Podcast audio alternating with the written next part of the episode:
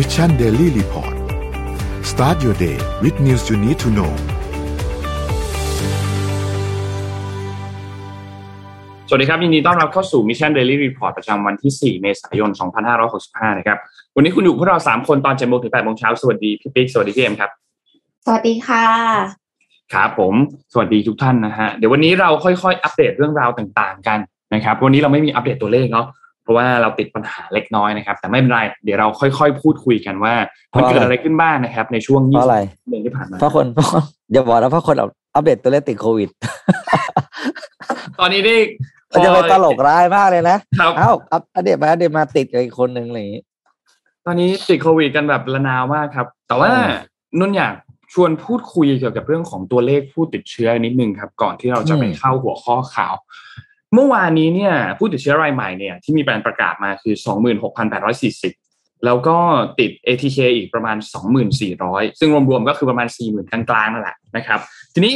มันก็เป็นตัวเลขที่อยู่ใกล้เคียงจุดเดิมถูกไหมครับตัวเลขประกาศออฟฟิเชียลมา 20,000 กว่า ตัวเลข ATK อีกประมาณ 20,000 กว่า รวมๆแล้วก็เกือบ 40,000 เกือบ 50,000 นะครับ แต่มีตัวเลขอันหนึ่งที่ต้องจับตามองแล้วหลังจากนี้คือตัวเลขผู้เสียชีวิตครับ ตัวเลขผู้เสียชีวิตเนี่ยก่อนหน้านี้เราอยู่ที่หลักประมาณ 80 ต้นๆนะครับ แต่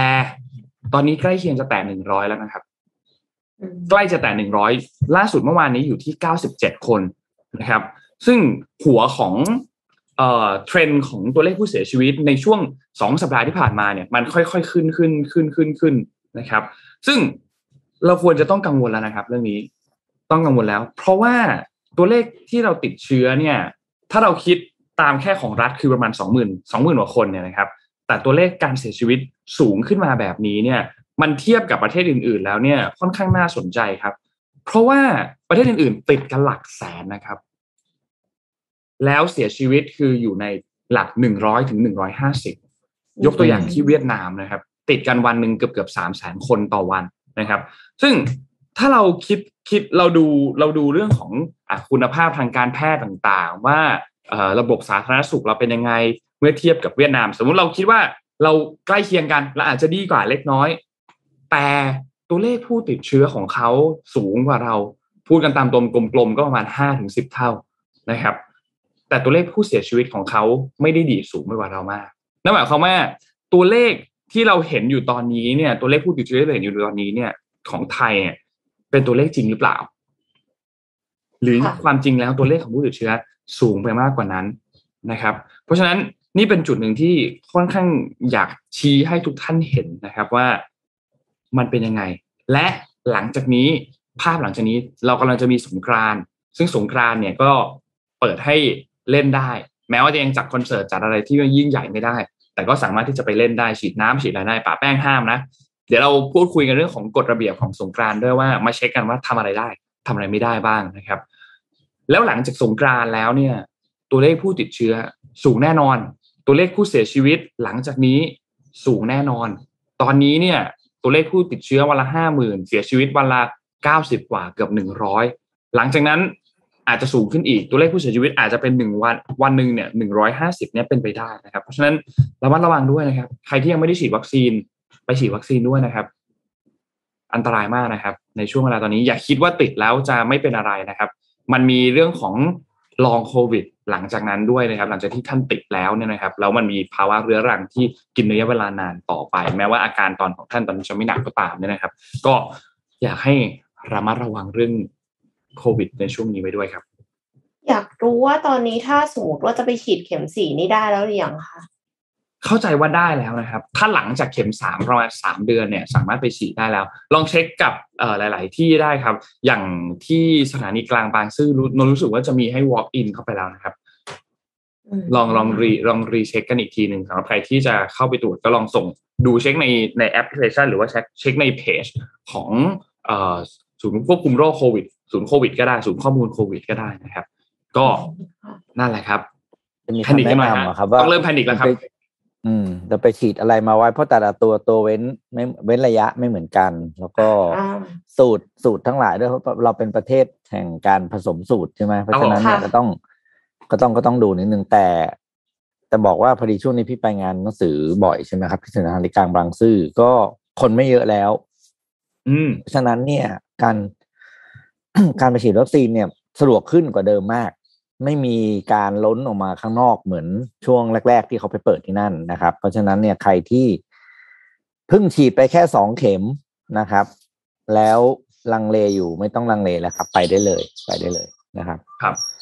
อืมจำนวนผู้ป่วยหนักค่ะก็สูงเรื่อยๆนะ ถ้าพูดพูดตามตรงนะครับเอ่อเห็นว่าประชาชาติธุรกิจเนี่ยลงข่าวว่า เข็มสี่สามารถลงทะเบียนฉีดได้แล้วค่ะ ก็คือตามระยะเวลาที่ควรจะเป็นอย่างที่พี่ปิ๊กบอกค่ะ ว่าแต่ละคนใช้สูตรไหนมานะคะ ก็คือ โดยส่วนใหญ่แล้วถ้าสมมติว่าเกินสามเดือนขึ้นไปแล้วเนี่ย ก็สามารถที่จะลงทะเบียนฉีดได้ครับมีหลายที่เลยค่ะ ก็มีโรงพยาบาลธรรมศาสตร์ มี MBK Center มีโรงพยาบาลราชวิถี มีศูนย์บางซื่อ ศูนย์บางซื่อเนี่ยได้ทุกเข็มทุกวันเลย อย่างที่พี่ปิ๊กบอกว่าสามารถที่จะ walk in ได้ด้วยนะคะอืมก็ไปฉีดกันก่อน ก่อนที่จะสงกรานต์นะคะ เพื่อความมั่นใจในการไปท่องเที่ยวเพราะว่าไม่อย่างนั้นเนี่ย การที่เราจะไปสงกรานต์แล้วเราก็อยู่แต่ในบ้าน ถ้าสมมติว่าใครที่ครอบครัวใหญ่เนี่ย ก็อาจจะยังสนุกได้อยู่ แต่ว่าถ้าใครที่แบบไปอยู่ในห้องคอนโดห้องโรงแรมอย่างเดียวก็อาจจะไม่ค่อยสนุกเท่าไหร่ ดังนั้นถ้าสมมติเราฉีดวัคซีนไปแล้วเนี่ย เราก็อาจจะใช้ชีวิตได้อิสระขึ้นในขอบเขตของการป้องกันอยู่ดีอืม ถูกต้องครับอย่างน้อยเราก็สบายใจมากขึ้นเนาะสบายใจมากขึ้นนะครับ แล้วเดี๋ยวนี้การติดเชื้อมันติดแบบไม่รู้ตัวเยอะนะ คือตัวเราเองไม่ต้องไปไหนหรอก ก็คนข้างนอกไม่คนข้างนอกคนในครอบครัวคนในบ้านออกไปข้างนอกมาเขาก็เอาเชื้อเข้ามาได้ง่ายมาก แล้วเรา อย่าคิดว่าอยู่บ้านอย่างเดียวจะปลอดภัยอะเออเพราะฉะนั้นไปฉีดซะนะครับสนับสนุนให้ไปฉีดวัคซีนเยอะๆแต่ตอนที่เขาไม่มีก็อยากจะฉีดกันจังตอนนี้เขามีเยอะแล้วอะไปก็ฉีฉีดดกันหด้น่วอยยฉีดกันหน่อยฉีดกันหน่อยอ่าไปฉีดกันหน่อยครับ เพื่อนทุกคนเพราะติดง่ายจริง ๆ เพื่อนพี่รอบตัวก็ ก็ไม่ผ่าน season นี้หลายคนนะครับใช่ของเราจริงครับพี่บิ๊ก season นี้เนี่ยอืม season รอบนี้หลายคนนะครับseason นี้เรียกว่า popular มากจริงๆอืมนะครับอืม ถ้าวันนี้เดี๋ยวพี่มี stat มาเล่าให้ฟังครับไม่ได้เอาไม่ได้เอา stat มาเล่าประมาณสองอาทิตย์เนาะครับก็เข้าไปดูตัวเลขอะมาดู stat กันครับ ตัวแรกเป็น stat ที่เขาทำโพลนะครับ ถามคนใน EU นะครับว่าประเทศไหนที่อยากจะให้เข้าร่วม EU บ้าง คือถามประชาชนใน EU นะ ว่าอยากจะอยากจะรับประเทศไหนเข้ามาเป็น EU เพิ่มบ้างนะครับ อันดับหนึ่งตอนแรกเลยคือยูเครนนะครับ22.25%บอกว่าโอเค ถ้าเอ่อ welcome ยูเครนนะครับรองมาก็มอนเตเนโกรนะครับสาม North Macedonia แล้วก็อันดับที่รั้งท้ายๆสามอันดับนั้นก็คืออัลเบเนียเซอร์เบีย แล้วก็ตุรกีนะครับ ต่อมาครับ อืม บริษัทยุโรปรายไหนบ้างนะที่เป็นบริษัทที่เติบโต เร็วที่สุดในรอบ อืม สี่ปี แต่ไม่ใช่สิบปีล่าสุดนะครับ เป็นช่วงปี 2017 ถึง 2020 นะครับ ก็เวลาเติบโตเขาจะดูที่ตัวเลขที่เรียกว่า CAGR เนี่ยเขาเรียกภาษาเรียกเคเกอร์นะก็คือ compound annual growth rate หรืออัตราการเติบโตอ่าสะสมต่อปีนะครับอันดับหนึ่งคือ Swappy นะครับ 477.4%นะครับ ช่วงเวลา 4 ปีเติบโต 470 กว่าเปอร์เซ็นต์ อันดับ 2 Kylo Health อันดับ 3 Oshi นะครับ อันดับ 4 o l y f a n นะน่าจะเป็นอันหนึ่งที่เรารู้จักนะครับคือ o l y f a n นะครับ อันดับ5คือ NPow อันดับ6 MR แล้วก็ไล่ลงไปนะครับ ต่อมาครับ อ่า เวลาเขาจัดงาน exhibition ที่เกี่ยวกับเกมนะครับ มีผู้เข้าร่วมงานที่ไหนอะไรยังไงบ้างนะครับ อันดับหนึ่งคืองาน Gamescom นะครับ ที่เยอรมันนะครับ มีคนเข้าชม เข้าร่วมงานสามแสนเจ็ดหมื่นสามพันคนนะครับ ก็หลังจากนั้นไม่ได้จัดนะเพราะว่าสองปีสองพันยี่สิบยี่สิบเอ็ดก็คือมีมีโควิดนะครับ อันนี้ตัวเลขเมื่อปีสองพันสิบเก้า อันดับสอง China Joy นะครับปีเดียวกันสามแสนหกหมื่นห้าพันคน อันดับสามบราซิลเกมโชว์นะครับ แล้วก็ไล่ลงมาเรื่อยๆ จะเห็นว่าตลาดเกมเนี่ยอโอ้โหเรียกว่าต้องบอกว่าใหญ่เกินค่าดใหญ่เกินกว่าที่อะพวกพี่เขายอมรับพี่ไม่ได้ใกล้ชิดวงการเกมเนอะแล้วก็พอมาเห็นตัวนี้ก็ตกใจว่า การคุณการที่คุณจัดงาน exhibition หรือ convention สักครั้งหนึ่งเนี่ย แล้วผู้ชมหรือผู้เข้าร่วมงานเนี่ยหลัก สามแสนกลางๆเนี่ยนะโอ้โหงานต้องแบบ งานคุณต้องใหญ่มากนะ แล้วก็ถ้าไม่ใหญ่เนี่ยก็ต้องแบบโอ้โหเบียดกันสุดๆอะนะคครัรับบถือว่าแล้วนี่มันสกระใจจายไปหลายหลายประเทศเลยนะพี่ปิ๊กหลายโซนเลยนะอ่าทุกงานคนแน่นหมด ใช่ อยู่ที่จีนด้วย อยู่ที่ยุโรปที่เยอรมันด้วย มาฝั่อบราเมริกาซิลใต้ด้วยเนี่ยมีหมดนะครับ อืมไม่ธรรมของดาเราก็เคยมีพี่ได้ยินคำว่าเรามีจัดงาน Thailand Game Show แล้วแต่ว่าพี่ไม่รู้ว่าตัวเลขเท่าไหร่อะไรยังไงนะครับครัแต่บจำได้ว่าเคยมีมี คือเดี๋ยวนี้ต้องบอกว่าต้องต้องโอเพนแล้วนะต้องโอเพน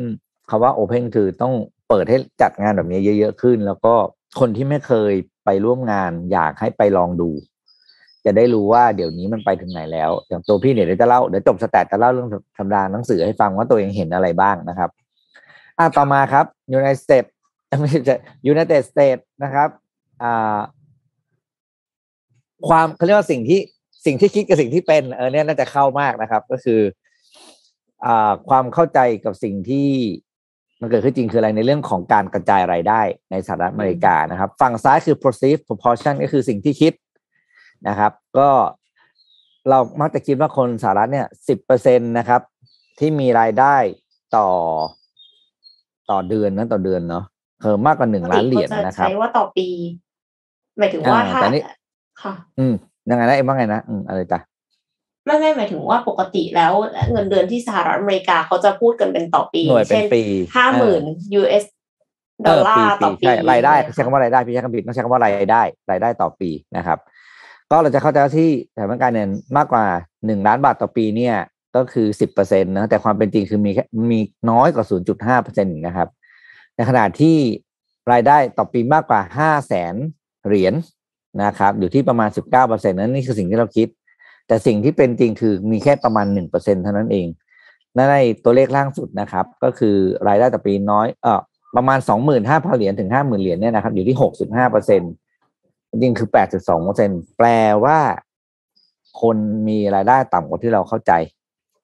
ทั้งหมดในทุกๆเรนจ์ช่วงรายได้นะครับ ก็แปลภาษาง่ายๆก็คือจนกว่าที่เข้าใจนะครับ ต่อมาครับ งานประเภทไหนบ้างที่ AI สามารถทำแทนได้เลยแน่นอนนะครับ ก็มีการสรุปอีกครั้งหนึ่งเมื่อประมาณปี 2021 นะครับ อันนี้ก็ข้อมูลอาจจะไม่เก่ามาก ก็ถือว่าโอเคนะพอคอร์เตอร์สุดท้ายของปีที่แล้ว Data Processing ครับ 36% Automate Digital Task 32% Information Discovery การสืบค้นข้อมูลต่างๆ นะครับ 29% Mistake Reduction อันนี้น่ากลัวนะ ก็คือ การลดอัตราความผิดพลาดจากการทำงานต่างๆนะครับ 28%คำว่าตอนนี้จะเป็นส่วนของงานสายผลิต งานที่ต้องใช้คนเป็นส่วนมาก งานที่เกิดอุบัติเหตุบ่อยๆ งานที่ใช้การทำแล้วผิดซ้ำๆซากๆเรื่อยๆอย่างเงี้ยนะกรอข้อมูลผิดอ่าอะไรพวกเนี้ยนะครับ AI จะทำแทนได้หมดนะครับอะวันนี้มีแค่นี้เอามาห้าตัวที่เป็นของส t ต p สำหรับสัปดาห์นี้ครับ ครับ ค่ะเอ็มพาไปดูเรื่องของสิ่งแวดล้อมสักนิดนึงแล้วกันนะคะ คือจริง ๆ แล้วตอนเนี้ยไม่ไม่ได้จะพูดถึงเรื่องอากาศตอนนี้ แต่ว่าขอเกริ่นด้วยอากาศตอนนี้ว่าทุกคนก็คงเห็นแล้วว่า ว่ามันแบบมันปั่นป่วนขนาดไหนนะคะ เพราะฉะนั้นเนี่ยคือการที่เราต้องรักษาสิ่งแวดล้อมอะมันเข้าใกล้เราเข้ามาทุกทีทุกทีละคือถ้าเราไม่ทำอะไรสักอย่างหนึ่งเนี่ย โลกมันตลปัดแน่นอน คือตอนเนี้ยอาจจะดีใจว่า เออ อากาศเย็นดี หนาวดีอะไรเงี้ยค่ะ แต่ว่าถ้าสมมติว่ารู้ถึงสาเหตุแล้วเนี่ย ก็อาจจะไม่ได้ดีใจขนาดนั้นแล้วนะคะ ทีนี้ก็มีหลายบริษัทค่ะ ที่พยายามจะรักษาสิ่งแวดล้อมมากขึ้น อย่างเช่น เครื่องบิน Airbus Airbus ค่ะ ก็คือทดสอบ A 3 8 0 ที่ใช้เชื้อเพลิงชีวภาพ 100%สำเร็จเป็นครั้งแรกค่ะ บริษัท Airbus เนี่ยเป็นหนึ่งในผู้พัฒนาเทคโนโลยีชั้นนำของโลก ที่มีวิสัยทัศน์ต้องการพัฒนาเทคโนโลยีพลังงานทดแทน ก่อนปี 2030 ค่ะ ในวันที่ 28 มีนาคมที่ผ่านมาเนี่ยก็ประสบความสำเร็จในการทดสอบนำเครื่องบินใช้พลังงานเชื้อเพลิงชีวภาพ 100%ก็คือ Airbus 380 รุ่น Airbus Airbus Zero E Demonstrator ได้รับการปรับแต่งพิเศษเพื่อที่จะให้รองรับพลังงานชีวภาพ 100% พลังงานชีวภาพ100%ที่ว่าเนี่ยคือน้ำมันประกอบอาหารและกรดไขมันที่ผ่านกระบวนการ Hydroprocess หรือว่า HEFA ซึ่งปราศจากสารอโรมาติกและกรรมฐานนะคะ อันเนี้ยพัฒนาโดยบริษัท Total Energies ซึ่งก็คือเป็นบริษัทน้ำมันระดับโลกเนี่ยนะคะบรรทุกเชื้อเพลิงหนัก 27 ตัน เครื่องยนต์เป็นเครื่องยนต์ Rolls Royce Trent 900 เที่ยวบินทดสอบใช้เวลาทั้งหมด 3 ชั่วโมงค่ะ บินขึ้นจากสถานสนามบินที่ฝรั่งเศสนะคะการทดสอบล่าสุดเนี่ยประสบความสำเร็จนับเป็นเครื่องบินลำที่ 3 ของ Airbus ที่ได้รับการทดสอบใช้เชื้อเพลิงชีวภาพ แต่ว่ากับรุ่นนี้กับ A380 เนี่ยอันนี้คือครั้งแรก นอกจากแผนการปรับแต่งเครื่องบินให้รองรับพลังงานชีวภาพแล้ว Airbus เองยังมีแผนการทดสอบการใช้พลังงานรูปแบบอื่นๆ เช่น พลังงานไฮโดรเจน โดยบริษัทมีแผนพัฒนาเครื่องบินขนาดใหญ่ไร้มลพิษเครื่องแรกของโลกออกจำหน่ายในปี 2035 หรือภายใน 15 ปีนี้ด้วยนะคะ ตอนนี้ก็คือเหลือ 13 ปีแล้วนะคะปัจจุบันเทคโนโลยีการบินเนี่ยแข่งขันกันสูงมากโบอิงเองก็สำเร็จในการทดสอบการใช้เชื้อเพลิงชีวภาพ กับเครื่องบินโดยสารขนาดใหญ่ Boeing 787 Dreamliner เช่นเดียวกันค่ะ ในปี 2012 เนี่ยใช้เชื้อเพลิงเครื่องบินเจ็ตผสมกับเชื้อเพลิงชีวภาพที่ได้จากการปรับแต่งน้ำมันปรุงอาหาร ในปี 2014 Boeing ก็ก่อตั้งโรงงานผลิตเชื้อเพลิงชีวภาพในประเทศจีนแล้วด้วยนะคะ แต่ว่าทางนี้เนี่ยก็ยังไงก็ยังต้องทดสอบกันอีกระยะหนึ่งค่ะ เพราะว่าอุตสาหกรรมการบินเนี่ยเข้มงวดมากนะคะ แน่นอนค่ะ ถ้าเกิดอะไรขึ้นเนี่ยก็ตกกันได้ง่าย ๆ แล้วผู้โดยสารก็โอกาสรอดน้อยมากๆนะคะ ดังนั้นก็เลยต้องทดสอบกันอีกยาว Airbus เองเนี่ยวางแผนที่จะได้รับใบรับรองมาตรฐานการบิน แล้วก็ใช้พลังงานเชื้อเพลิงชีวภาพภายในปี 2030 ก็อยากจะให้ทดสอบกันให้เสร็จก่อนนะคะ ก่อนที่จะเอามาบินจริง เอ็มเพิ่งดู The Drop Out ไป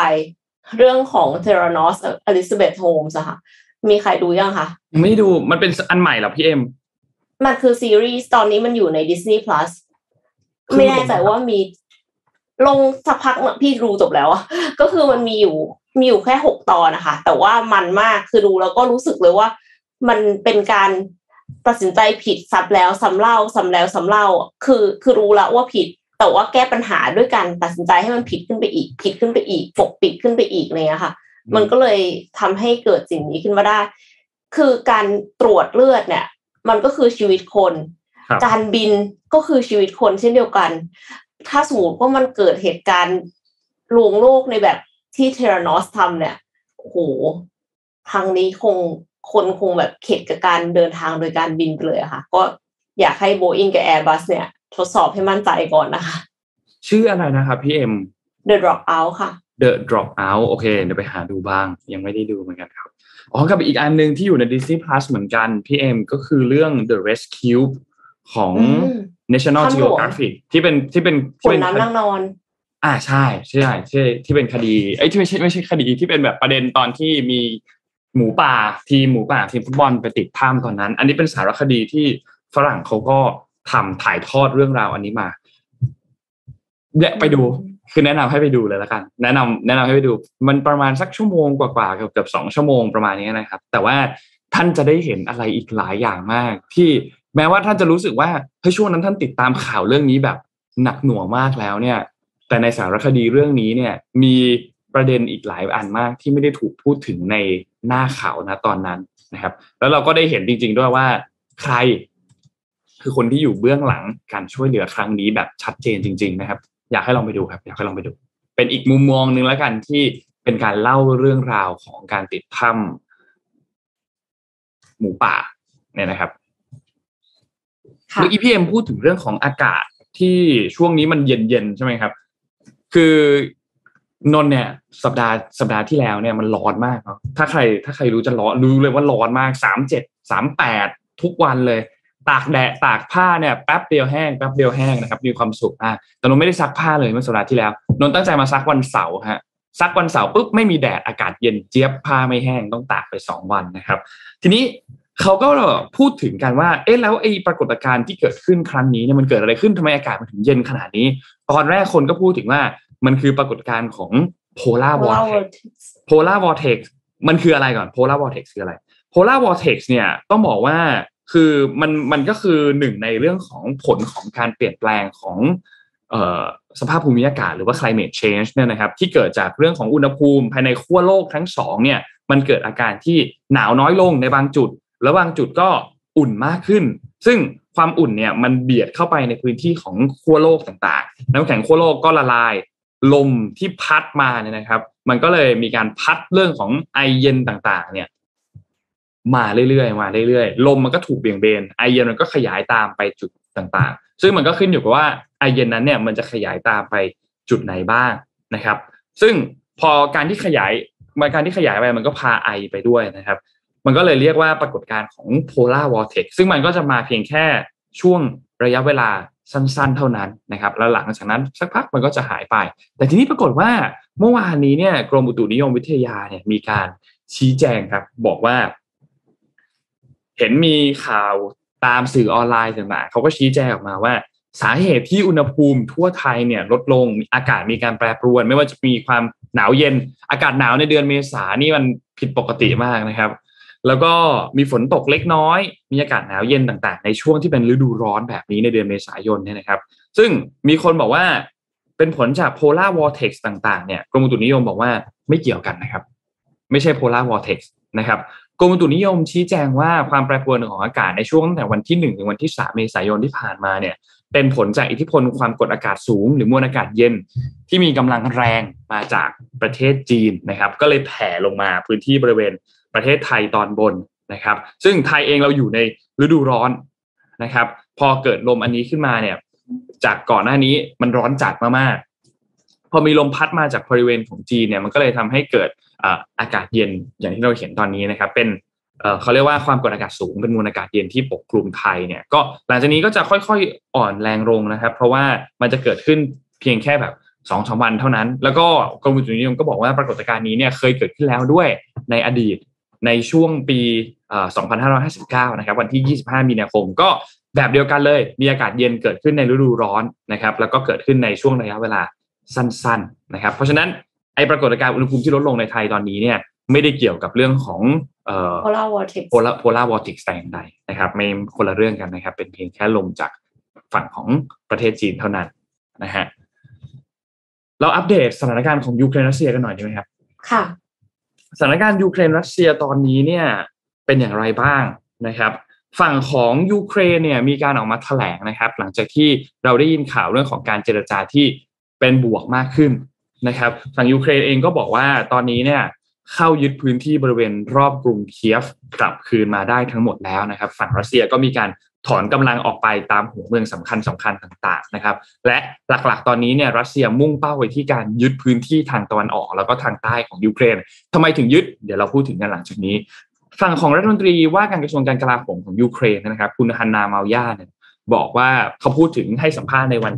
เสาร์ที่ผ่านมานะครับเขาบอกว่าภูมิภาคเคียฟทั้งหมดเนี่ยได้รับการปลดปล่อยจากผู้รุกรานเรียบร้อยแล้วนะครับ แต่ว่าสำนักข่าวยัง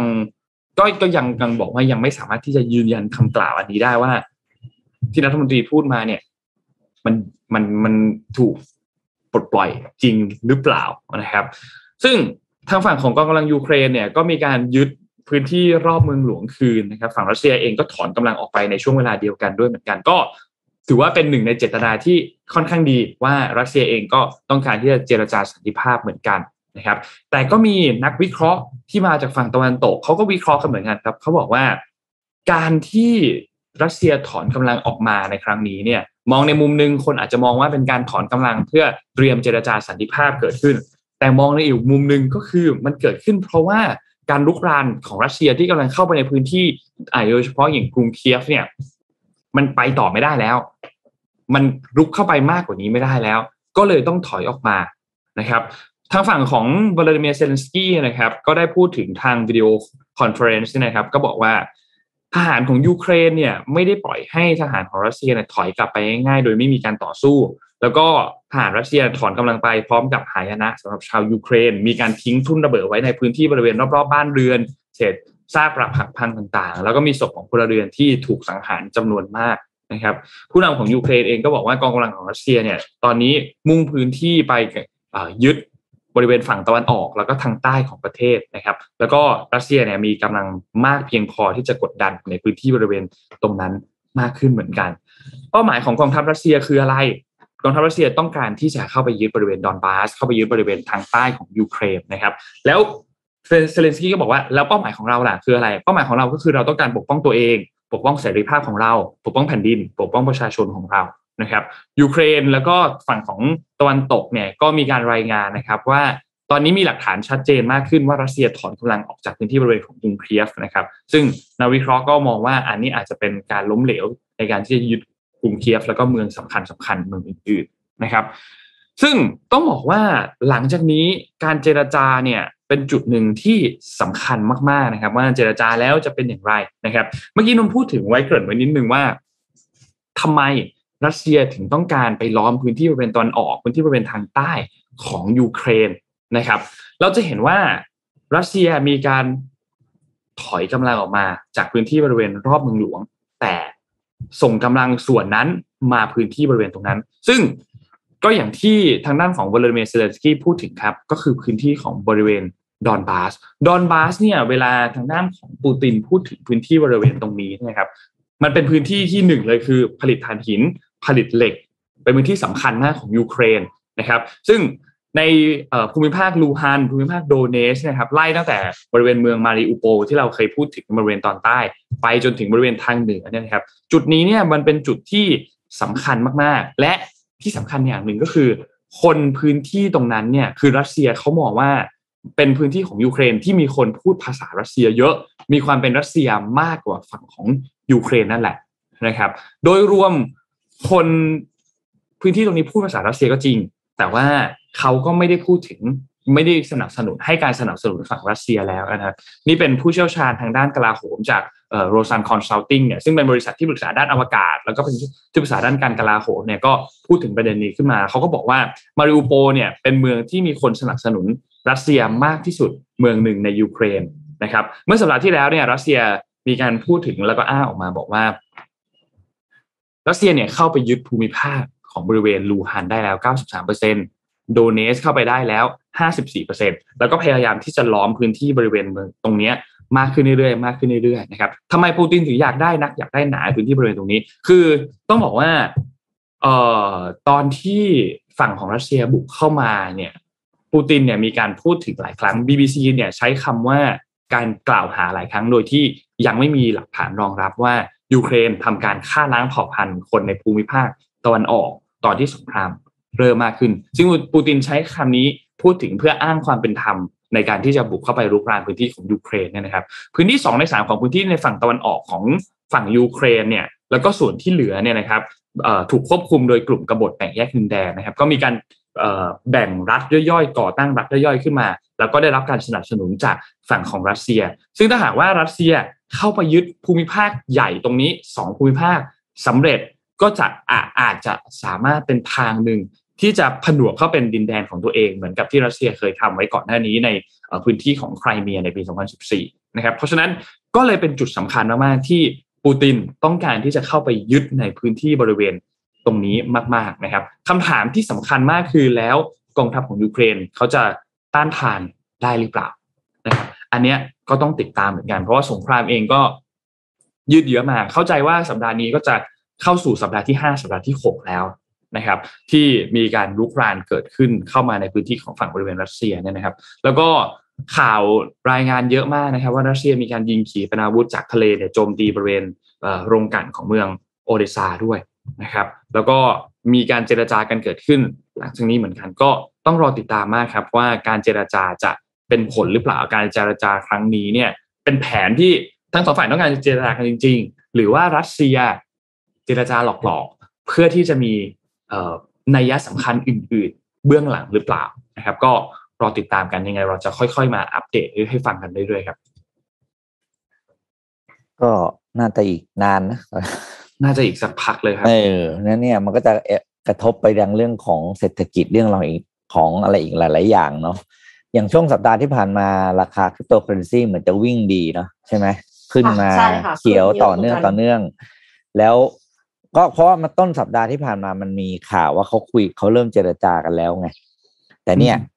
ก็ล่าสุดก็ยังไม่จบแล้วแถมมีนู่นนี่นั่นที่นนพูด ซึ่งเป็นเป็นประเด็นที่น่าสนใจมากก็คือ รัสเซียจะทำเป็นเจรจาเพื่อดึงความสนใจเป็นจุดหนึ่งแล้วไปทำอะไรอย่างอื่น เราก็ไม่รู้ ใครที่จะลุยเข้าไปในการลงทุนต่างๆ เนี่ยที่ต้องระวังนะแบบอย่าไปสุดตัวมาก คือมันเจ็บแล้วมันก็เจ็บซ้ำได้นะเออเออ อย่าต้องระวังจริงต้องระวังพี่ปิ๊กพูดพี่ปิ๊กพูดถึงเรื่องนี้แล้วมีข้อมูลอันหนึ่งน่าสนใจมาก มันเป็นข้อมูลจากบลูมเบิร์กนะครับบลูมเบิร์กเนี่ยเขาบอกว่าคือคือเวลามีสงครามอะไรแบบนี้เนี่ย การลงทุนการที่จะมีโปรเจกต์ระดมทุนนู่นนี่อะไรต่าง ๆ เนี่ย คนก็คิดกันเยอะขึ้นเนาะว่าจะทำต่อดีไหมในภาวะสงครามแบบนี้เนี่ยนะครับ ทางฝั่งของบลูมเบิร์กเนี่ยเขาไปหาข้อมูลมาครับ แล้วเขาพบว่าในช่วงเวลาที่มีสงครามเกิดขึ้นเนี่ย มันเกิดการชะลอของพวกโปรเจกต์ต่างๆ ชะลอการลงทุนต่างๆ เนี่ย มูลค่า 45,000 ล้านดอลลาร์สหรัฐนะครับ ที่เดิมทีจะเป็นเงินก้อนที่จะถูกเข้าไปลงทุน ไม่ว่าจะเป็นการเอ่อ IPO เป็นการลงทุนโปรเจกต์ใหม่ๆ หรืออะไรก็ตามเนี่ยนะครับ หลายอย่างถูก เลื่อนถูกชะลอไปนะครับ ยกตัวอย่างเอ่อดีลของ Activision Blizzard ของ Microsoft จำได้ไหมครับค่ะที่มีการบริษัทเกมอะนะคะอ่า บริษัทเกมเนี่ยนะครับ มูลค่า69,000ล้านดอลลาร์สหรัฐสหรัฐเนี่ย ก็เลื่อนออกไปเหมือนกันนะครับ เป็นหนึ่งเป็นหนึ่งในนั้นที่ถูกเลื่อนออกไปเหมือนกันนะครับ สงครามเนี่ยมันส่งผลกระทบไป ทั่วโลกมากๆนะครับ เรื่องนี้มันส่งผลกระทบต่อการตัดสินใจต่างๆ ไม่ใช่เพียงแค่ในฝั่งของยุโรปเท่านั้น ในฝั่งของยุโรป ในฝั่งของญี่ปุ่น ก็ส่งผลกระทบเช่นเดียวกันนะครับ ก็นั่นแหละครับ เป็นข้อมูลจากฝั่งของบลูเบิร์กครับพี่พี่ปิ๊กมีเจ็ดโมงครึ่งใช่ไหมคะวันนี้อ๋อครับมีเจ็ดโมงครึ่งเจ็ดโมงครึ่งกันหน่อยครับช่วงนี้ขยันทำเจ็ดโมงครึ่งเพราะว่าไม่รู้จะทำอะไรหาเรื่องอ่านไปเรื่อยๆ แล้วก็อะเจออะไรน่าสนใจก็เก็บมา ฝากเป็นเจ็ดโมงครึ่งวันนี้เป็นเทคนิคการสัมภาษณ์งานครับ โดยคนที่เขาเอามาเขียนเรื่องนี้เนี่ย เธอชื่อ Ann Hiatt นะครับ Ann Hiatt เนี่ยเขาเป็นอดีตพนักงานของ Amazon นะครับ แล้วก็ตอนที่เขาสัมภาษณ์กับ Jeff Bezos เนี่ยเขาเพิ่งมาแล้วก็เขาก็ได้รับทำงานนะครับ หลังจากนั้นเนี่ยการทำงานที่ Amazon หกปี แล้วตอนนี้ก็อยู่ Google เอ่อเขาบอกว่าหลังจากที่เขาสัมภาษณ์กับ Jeff กับ Jeff Bezos ไปแล้วเนี่ยพักใหญ่เนี่ยเขาก็มีโอกาสได้คุยกับ Jeff แล้ว Jeff บอกว่าเนี่ยเขาอะรับตกตัดสินใจรับแอนเข้าทำงานตั้งแต่โมเมนต์แรกที่คุยสัมภาษณ์งานกันตอนนั้นเลยนะ แล้วเขาก็สุดท้ายก็ไฟล์เอาเหตุผลอะไร เธอก็มาแชร์ให้ฟังเป็นทิปในการสัมภาษณ์งานนะครับ ว่าสัมภาษณ์งานยังไงให้ประทับใจผู้สัมภาษณ์ตั้งแต่ช่วงแรก ๆ เลยของการคุยกันนะครับอะมาครับ อันแรกครับภาพแรกครับ เขาบอกว่าให้เล่าเรื่องประสบการณ์ที่น่าจดจำของเราที่เกิดขึ้นเกี่ยวกับงานอดิเรกหรือสิ่งที่เราสนใจนะครับ เวลาที่เราสัมภาษณ์งานเนี่ย อย่าคุยแต่เรื่องงานคุยเรื่องอย่าคุยแต่เรื่องประสบการณ์ทำงานอย่างเดียว แต่ให้คุยในแอเรียอื่น ๆ ของการใช้ชีวิตด้วย ก็คือเรื่องของงานอดิเรกกิจกรรมที่เราทำยามว่างหรือเรื่องที่เราสนใจ ทีนี้การเล่าแค่ว่า ผมชอบผมชอบอ่านการ์ตูนครับ ผมชอบปลูกต้นไม้ครับ ผมชอบไปปีนเขาอะไรอย่างเงี้ยนะ มันถ้าเล่าแค่นี้อย่าเล่า เพราะว่ามันไม่ดึงดูดใจ แต่สิ่งที่แอนแนะนำคือบอกว่ามันมีประสบการณ์อะไรที่เกิดขึ้นแล้วคุณจดจำได้จนถึงวันนี้กับเรื่องที่คุณสนใจ หรือเรื่องเหล่านั้นเนี่ย มันทำให้เราเปลี่ยนแปลงตัวเองอย่างไรนะครับ หรือทำให้เรามีเรื่องราวอะไรที่เราเรียกว่าเอามาใช้กับชีวิตประจำวันได้ด้วย ให้ให้เล่าไปนะว่าเป็นยังไงบ้าง หรือไปทำกิจกรรมเนี้ยกับเพื่อนมาแล้ว โอ้เพื่อนมันอะไรหกล้มหัวฟาดเราช่วยเพื่อนพวกนี้เล่าได้หมดเลยนะ แต่ให้เล่าแบบมีรายละเอียดเขาบอกว่าเหตุผลที่ต้องเล่าก็คือ เหมือนกับเราเป็นคนที่ใส่ใจกับเรื่องที่เกิดขึ้นแล้วมีความรู้สึกร่วมกับทุกสิ่งที่เราทำซึ่งนิสัยเดียวกันเนี้ครับ มันจะส่งผลมาถึงการทำงาน คือทำงานแล้วเรามีความรู้สึกร่วมกับตัวงานที่เราทำด้วย นะครับอืมข้อสองครับต่อมาเขาบอกว่า ให้บอก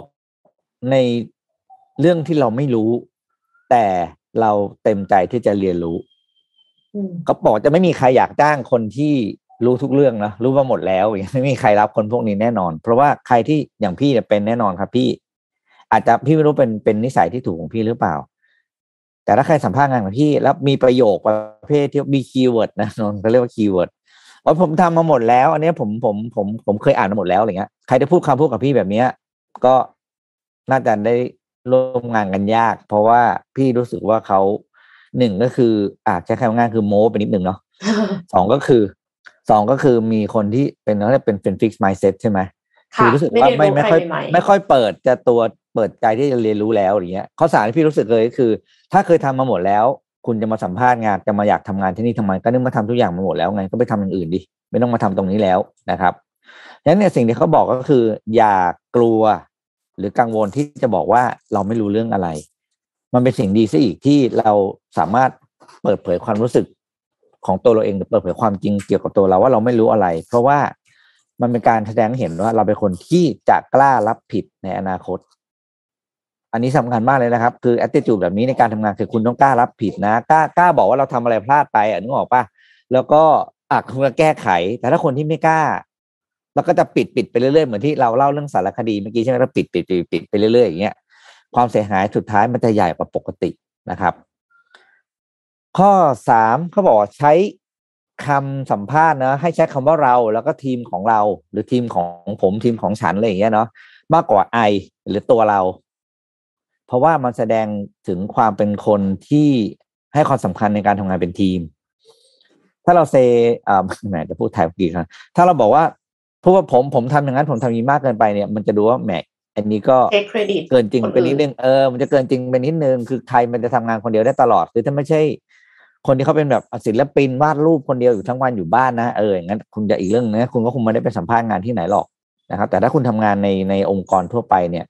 คำว่า V and my team เนี่ยจะเป็นคำที่ดูสมเหตุสมผลและน่าดึงดูดใจกว่าคำว่า I นะครับ แล้วก็อย่าลืมไฮไลท์เรื่องของความสำเร็จของทีมด้วยไฮไลท์ตรงนี้แล้วว่าทีมสำเร็จได้เพราะอะไรเราเป็นส่วนหนึ่งตรงไหนของความสำเร็จนั้น และมีใครทำอะไรอย่างอื่นอีกบ้าง เพราะฉะนั้นเราก็จะติดปากนะเวลาเราสัมภาษณ์งานนะก็ผมทำคือเราไปคุยเรื่องตัวเองไงเราคุยเรื่องตัวเองเราก็จะเราก็จะใช้คำแทนตัวเองว่าผมว่าฉันว่าหนูอะไรก็แล้วแต่เนาะซึ่งอันเนี้ยครับ อยากให้เปลี่ยน อยากให้ลองให้ลองเปลี่ยนดู ข้อต่อมาครับข้อสี่เขาบอกว่า ให้เล่าถึงไอเดียที่เราเคยทำแล้วมันไม่เวิร์กอืมอันเนี้ยก็เป็นอีกจุดยากหนึ่งเพราะบางคนจะไม่มั่นใจว่าเล่าเล่าเรื่องที่ตัวเองเคยคิดอะไรแล้วไม่ work มันจะเป็นคะแนนลบกับตัวเองหรือเปล่านะครับ แต่จริงๆประเด็นสำคัญก็คือ เราต้องเล่า ว่าเราเคยคิดอะไรแล้วมันไม่ work แล้วสุดท้ายเราได้เรียนรู้อะไร หรือเราเปลี่ยนไอ้เรื่องที่มันเคยไม่ work เนี่ย เราจัดการกับมันยังไงต่อ เราเลิกทำไปเลยก็เล่าได้นะ เลิกทำเพราะอะไร เราเปลี่ยนไปทำวิธีไหน เรา pivot ตัวเองไปยังไงบ้าง หรือ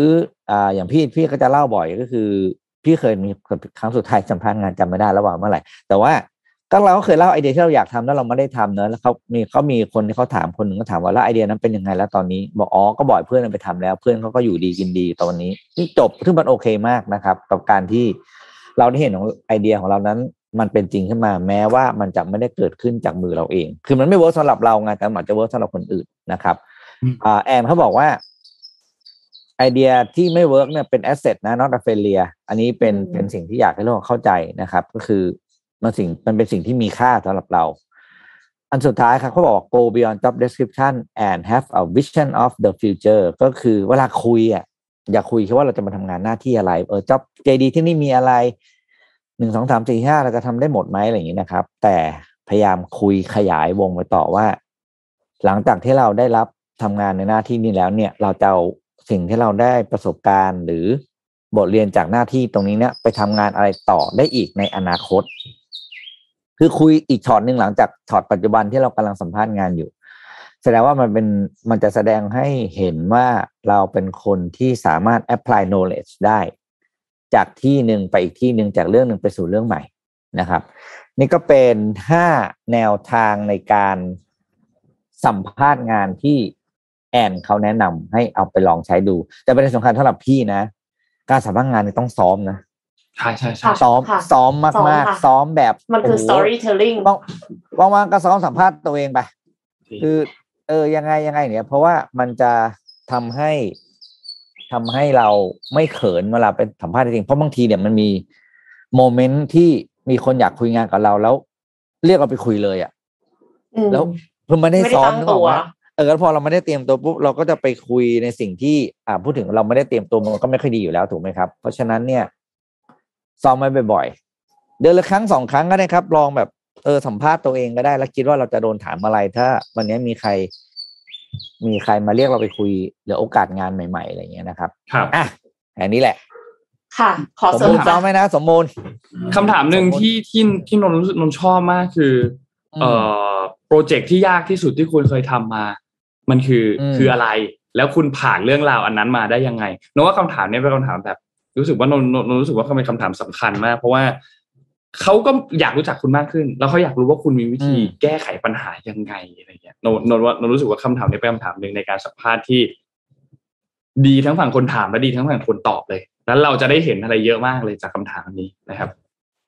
คือขอบคุณพี่ปิ๊กครับเป็นไอเดียที่ดีมากเอ็มชอบเอ็มชอบข้อสี่ค่ะ ที่บอกว่าไอเดียที่ไม่ work อะค่ะแล้วก็คือสี่เหมืริงๆมันก็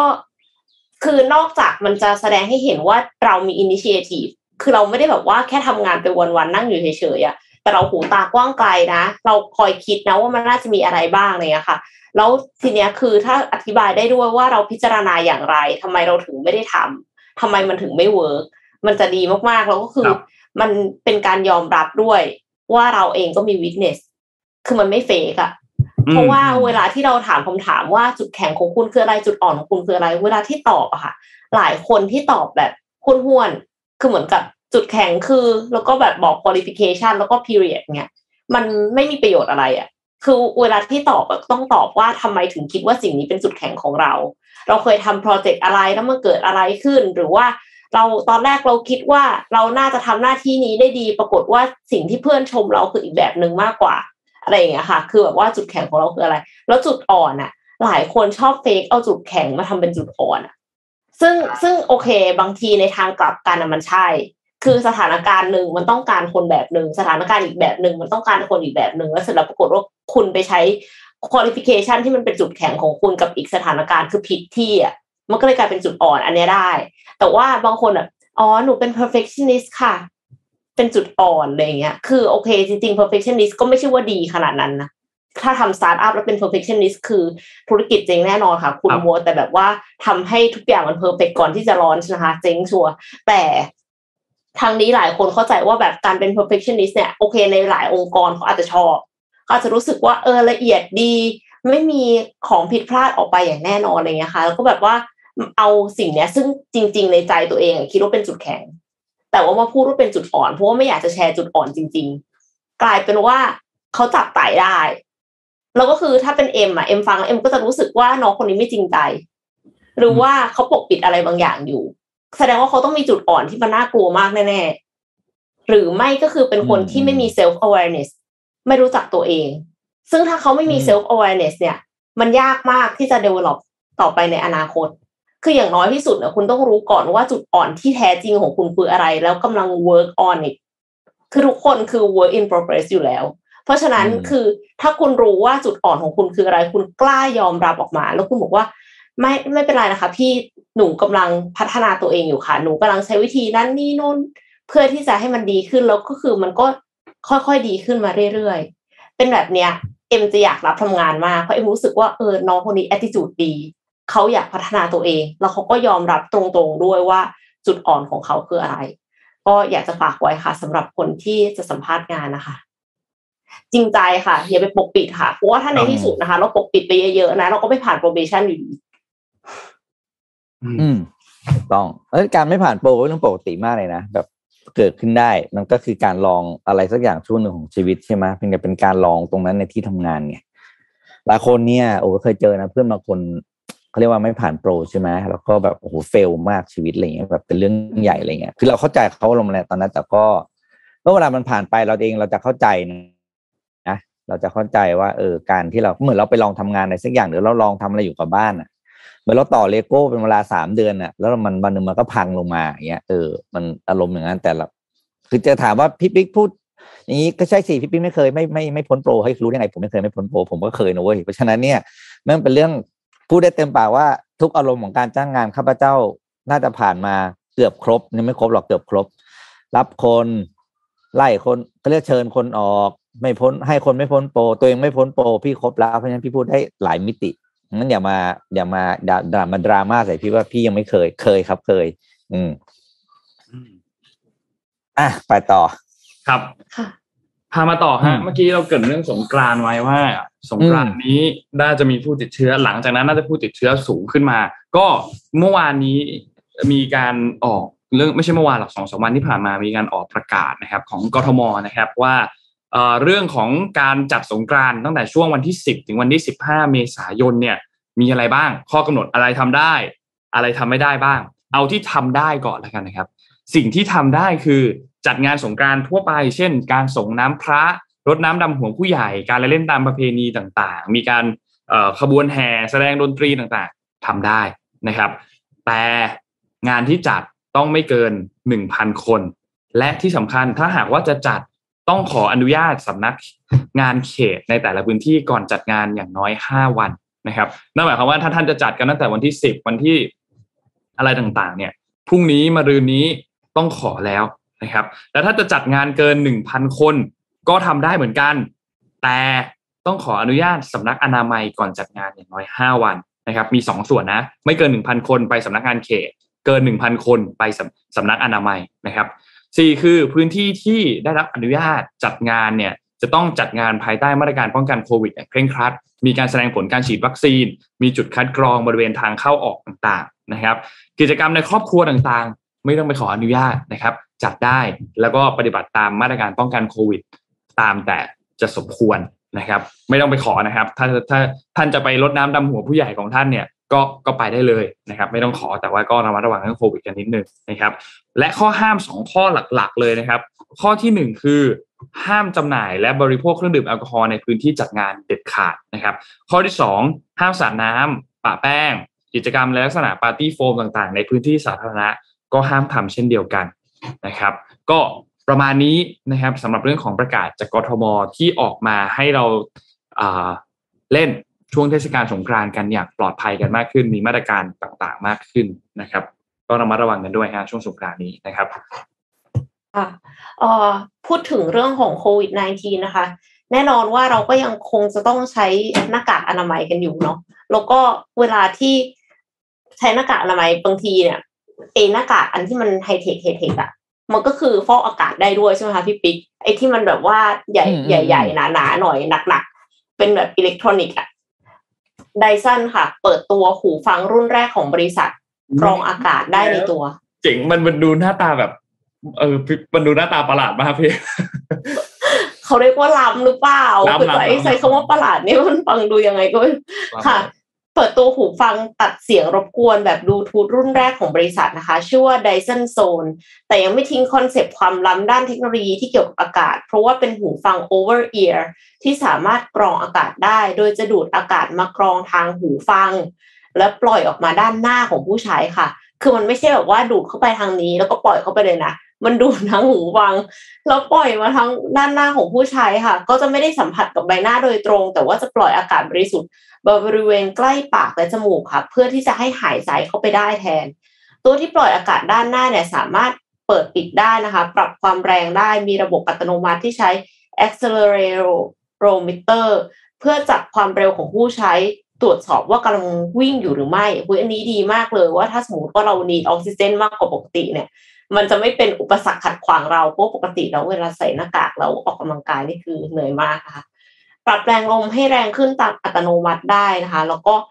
ถอดเปลี่ยนเป็นอุปกรณ์เพื่อที่จะใช้ร่วมกับหน้ากากที่ปิดใบหน้าได้อะก็คือมัน two in one เนาะแสดงว่าไอ้หน้ากากลำๆอันนั้นอะเราอาจจะไม่ได้ต้องซื้อเราซื้อไดซันอันเดียวเราก็จะได้ทั้งหูฟังที่มี noise cancelling ด้วย แล้วก็กรองอากาศได้ด้วยนะคะส่วนตัวช่วยในการ หายใจแล้วก็อุปกรณ์ต่างๆเนี่ยใช้ระบบแม่เหล็กยึด สามารถถอดออกได้หากต้องการใช้แค่หูฟังตัวหูฟังเนี่ยมี active noise cancelling มีโหมด transparency เพื่อที่จะฟังเสียงข้างนอกด้วยนะคะ แล้วก็ชาร์จผ่าน USB-C เชื่อมต่อผ่าน Dyson Link แต่ว่ายังไม่ได้ระบุความจุแบตเตอรี่ชั่วโมงการใช้งาน แล้วก็ยังไม่ได้เปิดเผยราคาค่ะ ยังไม่รู้เหมือนกันว่าราคาสรุปสุดท้ายแล้วไดซันเนาะอาจจะมากกว่าหูฟัง noise cancelling ปกติกับ หน้ากากอันนั้นที่แบบว่ากรองอากาศได้ดี ๆ อยู่แล้ว ด้วยก็ได้นะคะ ก็จะวางจำหน่ายช่วงเดือนกันยายนถึงพฤศจิกายนปีนี้ค่ะ ใครที่สนใจก็ติดตามนะคะ แต่ไม่แน่ก่อนหน้านั้นมาอาจจะมีอย่างอื่นที่น่าสนใจกว่าออกมาก่อนก็ได้ค่ะ ครับแหมมีของล่อตาล่อใจมาให้ซื้ออีกแล้วนะฮะวันนี้สี่เดือนสี่ซื้ออะไรไหมคะเนี่ยไดซันเนี่ยเป็นเป็นเป็นแบรนด์ที่ เดินไปดูบูธเขาที่ไรก็รู้สึกว่า โห จัดบูธสวยยังเลย ของดูน่าใช้ดีนะ แบบน่าใช้ไปหมดเลย ไม่ว่าจะเป็นเครื่องดูดฝุ่น พัดลม เครื่องกรองอากาศ ไดเป่าผมอย่างเงี้ย เดินไปต้องรีบเดินหนีเสียเงินแน่นอน เห็นแล้วโหน่าใช้ยังเลย แล้วพออะอย่างโดยเฉพาะอย่างยิ่งอย่างวันเนี้ยนะครับสี่สี่อย่างเงี้ยไดซันในอืมตามแอปพลิเคชันต่างๆเนี่ยโอ้โหลดราคาแบบ โหน่าซื้อจังเลย มีผ่อนด้วยอืมสิบเดือนสิบสองอืมเดือน มีผ่อนด้วยเดือนเหลือเดือนละไม่กี่พันโหน่าซื้อจังเลย แต่ก็มานั่งคิดแม่จะได้ใช้ไหมนะ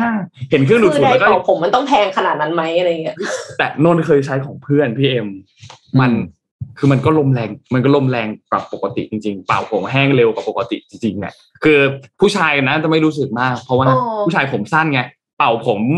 แป๊บเดียวก็แห้งแล้ว แต่ผู้หญิงที่ผมยาวๆอะโนว่าน่าน่าจะรู้สึกนะ สำหรับตัวไดซันน่าจะรู้สึกไดซันเข้าได้นะครับ โฆษณาเข้าได้นะฮะเอ้อเข้าได้เลยนะครับเข้าได้เลยเปิดรับอยู่นะคะครับผมเปิดเปิดรับตลอดเวลาเลยนะฮะขึ้นเบอร์ติดต่อมาให้ไดซันหน่อยครับทีมงานฮะขึ้นเบอร์ติดต่อคู่แข่งไดซันก็เข้าได้ค่ะได้เข้าได้หมดเลยครับ ท่านจะดีกว่าไดซันทันทีถ้าท่านเข้ามานะฮะสามารถเข้าได้นะฮะเดี๋ยวนี่เบอร์ติดต่ออยู่ตรงนี้เลยนะครับนนท์พามาดูเรื่องต่อมาครับ นนท์พาไปดูที่เกาหลีเหนือนิดนึงครับ ที่เกาหลีเหนือมีเรื่องจุดหนึ่งน่าสนใจครับ เมื่อวันเมื่อวานนี้เนี่ยนะครับ คือคือต้องย้อนไปก่อนหน้านี้ก่อน ก่อนหน้านี้เนี่ยมันมีประเด็นจากฝั่งของแถลงการของรัฐมนตรีว่าการกระทรวงกลาโหมของเกาหลีใต้ ในประเด็นเรื่องเกี่ยวกับการทดสอบขีปนาวุธต่าง ๆ เนี่ยนะครับ ฝั่งของเกาหลีใต้ก็บอกว่ามันยิ่งทำให้ความสัมพันธ์ของสองเกาหลีเนี่ยยิ่งตึงเครียดลงไปอีก โดยเฉพาะอย่างยิ่งในเรื่องของทางทหารบนคาบสมุทรเกาหลีเนี่ยมันสถานการณ์มันยิ่งแย่ลงไป นะครับ คือทางฝั่งของคุณซออุกเนี่ยนะครับ ซึ่งเป็นรัฐมนตรีกระทรวงกลาโหมของเกาหลีใต้เนี่ยเขาพูดไว้ตอนวันศุกร์ที่ผ่านมาเขาบอกว่ากองทัพเกาหลีใต้เนี่ยมีขีปนาวุธหลากหลาย ซึ่งมีระยะยิงมีความแม่นยำที่ตอนนี้กำลังพัฒนาขึ้นอย่างมีนัยสำคัญ ด้วยความสามารถในการโจมตีเป้าหมายใดๆในเกาหลีเหนืออย่างแม่นยำแล้วก็อย่างรวดเร็ว เขาก็บอกว่าทางกระทรวงเนี่ยจะมีการสนับสนุนกองทัพอย่างแข็งขัน เพื่อให้แน่ใจว่าจะสามารถตอบสนองต่อภัยคุกคาม ซึ่งในที่นี้ก็คือขีปนาวุธของเกาหลีเหนือเนี่ยได้อย่างเด็ดขาด แล้วก็เรียกเกาหลีเหนือว่าเป็นศัตรูเลยนะครับ ใช้คำว่าเป็นศัตรูเลยนะครับ ทีนี้ฝั่งของเกาหลีเหนือว่ายังไง ฝั่งของเกาหลีเหนือเองก็ออกมาประนามคำกล่าวของคุณซออุกหรือว่ารัฐมนตรีกระทรวงกลาโหมของเกาหลีใต้นะครับ ที่เกี่ยวข้องกับประเด็นของการโจมตีของเกาหลีเหนือเนี่ยว่าเขาเตือนว่าเกาหลีเหนือจะทำลายเป้าหมายหลักในกรุงโซลถ้าหากว่าเกาหลีใต้ดำเนินปฏิบัติการทางทหารใด ๆ ก็ตามที่มีเป็นอันตราย ยกตัวอย่างเช่น การชิงโจมตีก่อนเนี่ยนะครับสำนักข่าว KCNA ครับซึ่งเป็นสื่อหลักของเกาหลีเหนือเนี่ยมีการรายงานว่าท่าทีของเกาหลีเหนือเนี่ยเริ่มต้นมาจากฝั่งของคิมโยจองจำคิมโยจองได้ใช่ไหมครับที่เป็นน้องสาวของคิมจองอึนเนี่ยนะครับผู้นำเกาหลีเหนือเนี่ยเขาก็ได้ระบุผ่านแถลงการคำกล่าวของรัฐมนตรีกระทรวงกลาโหมของเกาหลีใต้เนี่ยเขาบอกว่าก็ยิ่งทำให้สถานการณ์ต่างๆเนี่ยมันยิ่งแย่ลงนะครับคิมโยจองเนี่ยตอนนี้ยังเป็นรองผู้อำนวยการคณะกรรมการของพรรคแรงงานเกาหลีเหนือ ยังคงเป็นอยู่นะครับ แล้วก็เกาหลีเหนือเองเนี่ยก็พิจารณาตอนนี้ก็บอกว่าพิจารณาหลายๆอย่างในในปัจจัยที่เกี่ยวข้องกับฝั่งของเกาหลีใต้ว่าอาจจะเป็นภัยคุกคามร้ายแรง เนื่องจากคำพูดดังกล่าวที่ออกมาจากปากของรัฐมนตรีกระทรวงกลาโหมของฝั่งเกาหลีใต้นะครับ แล้วก็แถลงการในฉบับนี้เนี่ยนะครับ มีแถลงการจากคุณพักยองชอนด้วยนะครับ ซึ่งเป็นเลขาธิการคณะกรรมการพรรคแรงงานของเกาหลีเหนือ ก็พูดว่าจะสั่งกองกำลังทหารทั้งหมดของตน ให้ทำลายเป้าหมายหลักในกรุงโซลและกองทัพเกาหลีใต้อย่างไร้ความปราณีหากกองทัพเกาหลีใต้เข้าร่วมปฏิบัติการทางทหารที่เป็นอันตราย เช่น การโจมตีก่อน และอย่างไรก็ตามฝั่งเกาหลีเหนือไม่ได้ให้รายละเอียดว่าจุดใดที่เกาหลีเหนือจะโจมตีเป็นเป้าหมายหลักที่อยู่ในกรุงโซลเนี่ยนะครับ เพราะฉะนั้นยิ่งครุกรุ่นเข้าไปใหญ่ครับ สำหรับบริเวณคาบสมุทรเกาหลีนะครับสถานการณ์ความขัดแย้งของสองเกาหลีตอนนี้เนี่ยความตึงเครียดสูงมากๆนะครับ แล้วก็ประเด็นอันหนึ่งปัจจัยที่สำคัญมากๆ อันหนึ่งก็คือการเข้ารับตำแหน่งของประธานาธิบดียุนซอกยอลซึ่งจะเข้ารับตำแหน่งในเดือนหน้านี้แล้วนะครับ ซึ่งยุนซอกยอลเองก็มีการพูดถึงประเด็นนี้เหมือนกันว่า การชิงโจมตีก่อน หมายถึงโจมตีเกาหลีเหนือก่อนเนี่ยอาจจะเป็นวิธีเดียวที่จะตอบโต้ขีปนาวุธความเร็วเหนือเสียงของเกาหลีเหนือที่เป็นขีปนาวุธอันใหม่ได้ เพราะว่าขีปนาวุธอันนี้เนี่ยเข้าใจว่าการป้องกันการอะไรต่างๆเนี่ยน่าจะยังไม่สามารถที่จะรองรับตัวเทคโนโลยีอันนี้ได้นะครับเพราะฉะนั้นก็เป็นจุดหนึ่งที่สำคัญมากๆยุนซอกยอเองก็มีการเรียกร้องให้มีการส่งเสริมการป้องปรามทางทหาร การกระชับความสัมพันธ์กับฝั่งของสหรัฐต่างๆนะครับ เพื่อที่จะเป็นการเจรจา เป็นช่องทางการเจรจาแบบสามทาง ระหว่างเกาหลีใต้เกาหลีเหนือ แล้วก็สหรัฐอเมริกานะครับ อันนี้เป็นจุดหนึ่งที่สำคัญมากๆสำหรับความขัดแย้งระหว่างประเทศ บริเวณเกาหลีเหนือแล้วก็เกาหลีใต้นะครับ พอมองภาพใหญ่หลังจากนี้เนี่ยตอนนี้มีหลายจุดมากเลยนะครับ มีแล้วก็จะเห็นว่าสหรัฐเองก็อยู่ในทุกชุดเหมือนกันนะครับ เกาหลีเนี่ยสหรัฐก็อยู่นะครับยูเครนกับรัสเซียสหรัฐก็อยู่นะครับ จีนกับ ไต้หวันสหรัฐก็อยู่เหมือนกันนะครับ อยู่หมดเลยนะฮะสหรัฐอยู่ทุกที่เลยนะครับ เพราะฉะนั้นก็ต้องรอติดตามดูนะคเรารับก็เลยเหนื่ว่าอยหน่อยไงจะเป็นอย่างไรบ้างนะครับเขาก็เลยเหนื่อยอหยู่น่อยอยู่ทุกที่ยกเว้นบ้านตัวเองหรือเปล่าคะหมายถึงว่า ปัญหาในสหรัฐอเมริกานี้ได้แก้หรือยังครับผมรู้สึกว่าล่าสุดจะมีแมสชูตติ้งอีกแล้วนะคะคือคือกราดยิงนี่นี่เป็นเรื่องแทบจะปกติไปแล้วของสหรัฐอเมริกา ซึ่งมันไม่ควรจะเป็นอย่างนั้นหรือเปล่า อืมเราได้ยินทุกปีเลยเนาะมาชูตติ้งเนี่ยทุกปีเลยอะมันไม่ใช่ทุกปีพี่ปิ๊กมันถี่กว่านั้นอีกอะเอ็มแบบไม่เข้าใจอืมว่าเออแล้วเขาก็อยู่กันได้เนาะคราวนี้เขามีกฎเรื่องปืนไง บางแต่ละรัฐเนี่ยมันจะค่ะมีกฎหมายที่ผู้เอ่อประชาชนสามารถครอบครองปืนได้ไงเพราะมันมีมันก็มีกรณีแบบนี้แหละ อืมเออพาไปที่ญี่ปุ่นเอานะคะพีเอ็มก่อนเลยครับไปก่อนเลยครับ ค่ะพาไปถึงพิ ไปที่ญี่ปุ่นนะคะ เป็นเรื่องของ World Expo ในปี 2025 ค่ะ สิ่งที่น่าสนใจของ World Expo ปี 2025 ไม่ใช่งาน World Expo แต่ว่าเป็นแท็กซี่บินค่ะ คือญี่ปุ่นเนี่ยเขาเตรียมพัฒนาแท็กซี่บินหรือว่า Flying Taxi ไว้ต้อนรับผู้ที่มาร่วมงานจากสนามบินคันไซ ถึงยูเมชิมะ ซึ่งเป็นเกาะที่ตั้งของ World Expo 2025 นะคะ รวมถึงสนามบินนานาชาติโอซาก้า สนามบินนานาชาติคันไซ แล้วก็ย่านใจกลางเมืองต่างๆ ค่ะ เพื่อแก้ไขปัญหาจราจร แล้วก็ระยะเวลาที่เดินทางเหลือเพียง 10-15 นาทีเท่านั้น แต่เอ็มว่ามันเพื่อโชว์ความล้ำด้วยอันนั้นอีกส่วนหนึ่งนะคะอืมบริษัทญี่ปุ่นและต่างชาติเนี่ยก็เร่งพัฒนาแท็กซี่บิน ซึ่งรัฐบาลญี่ปุ่นเนี่ยอยู่ระหว่างการพิจารณาคัดเลือกบริษัทที่ได้รับอนุญาต ให้เปิดบริการแท็กซี่บินได้ตลอดงาน World Expo แต่ว่าที่น่าจับตามองเนี่ยคือ Joby Aviation สตาร์ทอัพของสหรัฐที่จับมือกับสายการบิน ANA Holdings สายการบินยักษ์ใหญ่ที่ญี่ปุ่นนะคะ พัฒนา Aircraft ขนาด 5 ที่นั่ง สามารถบินได้ด้วยความเร็วสูงสุด 200 ไมล์ต่อชั่วโมง แล้วก็บินได้ระยะทางไกลสุดถึง 241 กิโลเมตร ผลิตได้ภายในปีนี้แล้วก็จะนำเข้าสู่การ บริการเชิงพาณิชย์คาดว่าได้ในปี 2024 นะคะ แล้วก็อีกเจ้าหนึ่งคือ Volocopter Volocopter เนี่ยเป็นผู้ผลิตเครื่องบินสัญชาติเยอรมนีที่จับมือกับสายการบิน Japan Airlines ที่สามารถขนส่งสินค้าหรือผู้โดยสารได้ 2 คน อ่าก็คือเล็กกว่าของ Joby Aviation บินได้ในระยะทาง 35 กิโลเมตร ความเร็ว 110 กิโลเมตรต่อชั่วโมง แล้วก็เข้าสู่การพาณิชย์ในอีก 3 ปีข้างหน้าค่ะ คาดการณ์ว่า World Expo เนี่ยจะมีผู้เข้าชมประมาณ 28 ล้านคนจาก 150 ประเทศทั่วโลกนะคะ องค์กรระหว่างประเทศ 25 แห่ง แล้วก็จะจัดในระหว่างวันที่ 3 พฤษภาคมถึง 23 พฤศจิกายนในปี 2025 นะคะ ปี 2568 ก็ถือว่าเป็นการจัด World Expo ครั้งที่ 3 ในโอซาก้าค่ะ นอกจาก แท็กซี่บินในญี่ปุ่นนะคะฝรั่งเศสเองก็ทดสอบแท็กซี่อากาศพลังงานไฟฟ้าสำหรับผู้โดยสารโอลิมปิกฤดูร้อนปี 2024 เช่นกันค่ะ อันนี้คือเอามาจาก Blockdit ของ Thailand Exhibition แล้วก็ข่าวของ Nikkei Asia ค่ะล้ำมากหวังค่ะว่าคือคนอาจจะอยากไปเยอะขึ้น เพราะว่าอยากจะไปลองแท็กซี่บิน แล้วก็หวังว่าจะไม่มีอะไรเกิดขึ้นที่ญี่ปุ่นอีกนะ หลังจากที่โอลิมปิกเนี่ย ก็ใช้ใช่ไหม autonomous vehicle แล้วเสร็จแล้วไปชนอืมคนชนนักกีฬา อืมอะโอเคนะไม่เป็นไรได้ เดี๋ยวปิดท้ายเรื่องที่ญี่ปุ่นนิดนึงแล้วกันนะครับ เป็นครับเรื่องอาหารซึ่งมันเกี่ยวเนื่องกับเรื่องของรัสเซียกับยูเครนด้วย ก็คือ ตอนนี้เนี่ย ถ้าใครจะไปญี่ปุ่นหรืออีเวนต์ว่าเรากำลังจะได้กลับไปเที่ยวญี่ปุ่นในอีกไม่กี่ ที่ใช้คำว่าไม่กี่เดือนแล้วกันเนาะก็อย่าตกใจกับราคาซูชิครับ เพราะว่า